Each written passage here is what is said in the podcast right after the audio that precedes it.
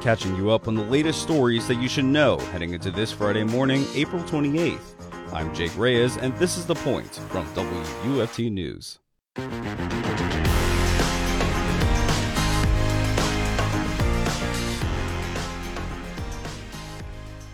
We all know that service animals are important to those with disabilities, often providing the eyes and ears for people. So, making sure these animals are in good health is a vital task for them to continue their jobs. The University of Florida Small Animal Hospital will offer free eye and heart screenings for service animals on May nineteenth.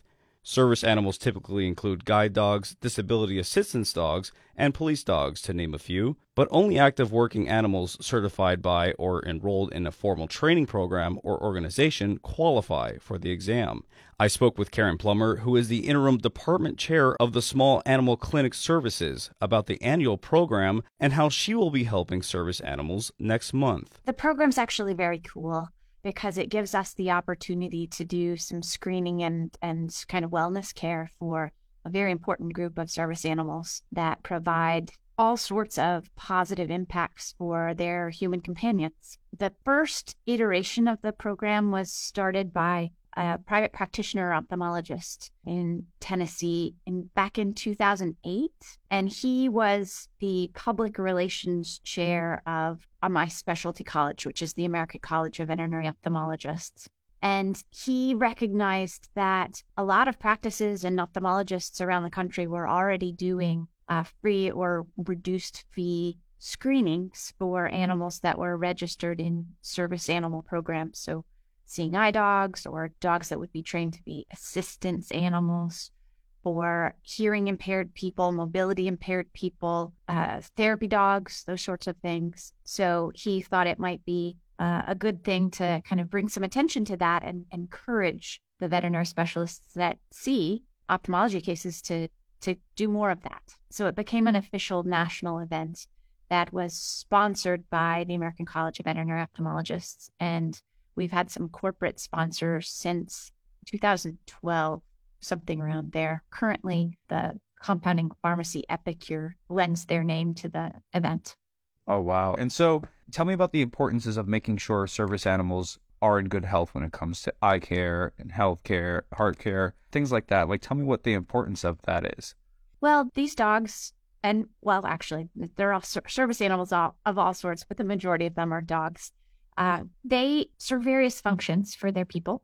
Um, they have to be their leaders. They have to be able to, you know, um, negotiate obstacles. They need to be able to alert them to hazards, dangers. Um, so these animals have to be able to interact with their environment to the best of their abilities. And they also need to be in tip-top shape so that they can do what they need to do to keep their companions happy and safe and fulfilled. So being able to make sure that they don't have inherited eye disease or acquired eye disease that could cause vision loss or could cause discomfort in the eyes, uh, or even for animals that are used in breeding programs to make more seeing eye dogs, that there's not something that could be passed down in the generations. We are just screening to kind of catch problems early and to rule out the possibility of there being a problem that could limit their function and also limit their comfort, because these animals, they do a really important job and we have to take care of them as well. We need to make sure it's our responsibility to make sure that they are as safe and happy and comfortable as they can possibly be, because they do the same thing for their, their people. Right. And so tell me, like, what's going to be your responsibility in this program?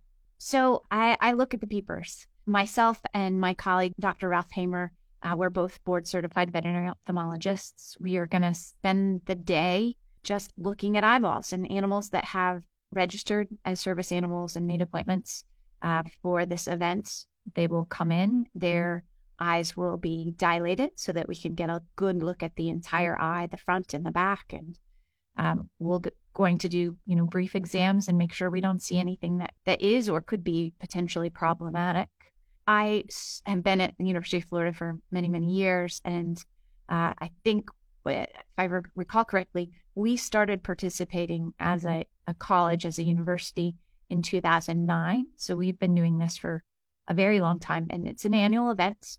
Um, we have some of the same dogs come back every year, and we have new dogs every year. So our, our job is just to do good eye exams and educate their handlers and their owners if we see a problem, or to allay their fears if they had any concerns about whether or not their animals had any eye conditions. Amazing. And so let's say you do find something that's problematic, let's say with their eyes in these examinations, what is the next step for these service animals?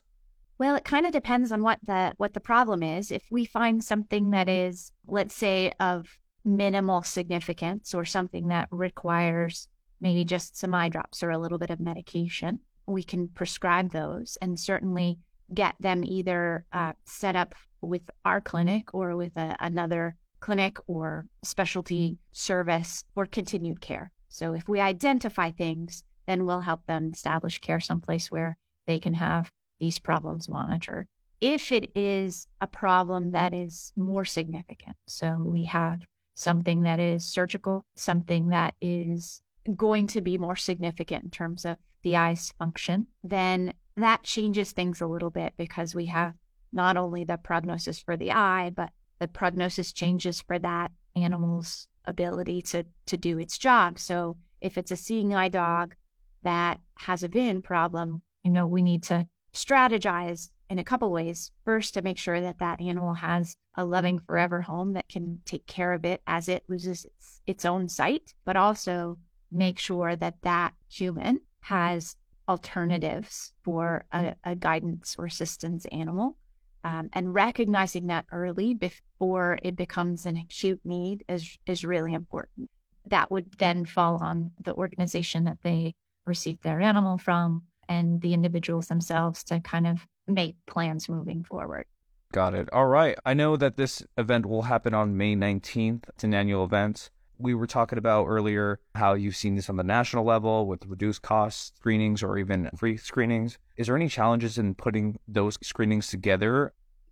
Well, the, the challenges, you know, there certainly are costs involved with this. It's the cost of time, the cost of, you know, expertise.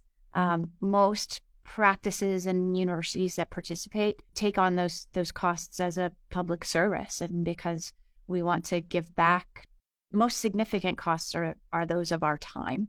And for the organization, for the A C O, things like marketing and advertising and getting the world word out. So that's where our corporate sponsorship becomes very, very important, mostly in advertising and, and getting out the word so that animals have the opportunity and recognize that there is this event that will give them this, this chance to evaluate the health of their animals.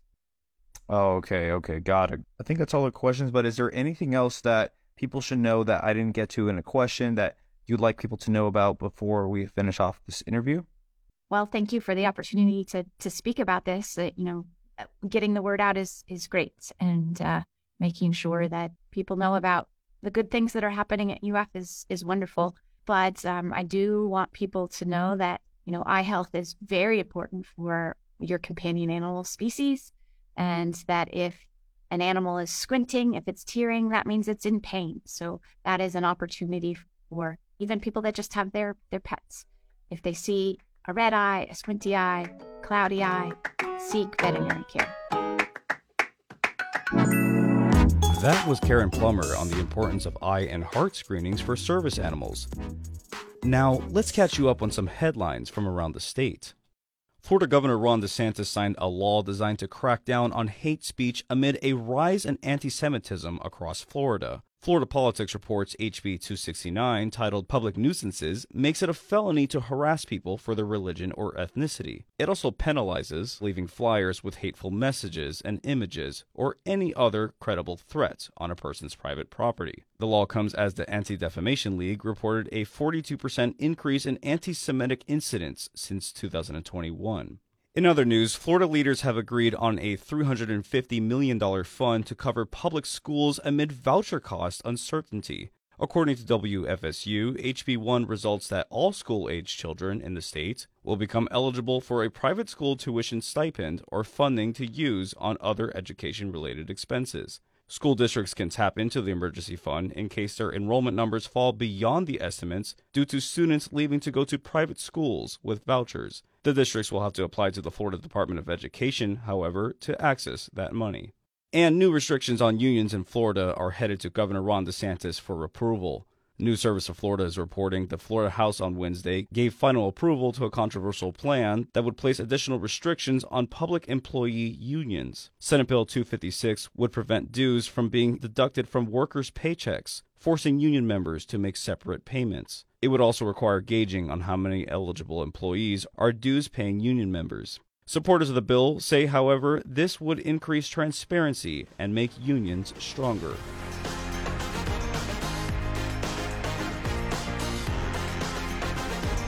Subscribe to The Point newsletter, which drops the latest stories into your inbox Monday through Friday at eight a.m. The Point podcast will be taking a break for the summer, but we'll be back in the fall with more Florida news.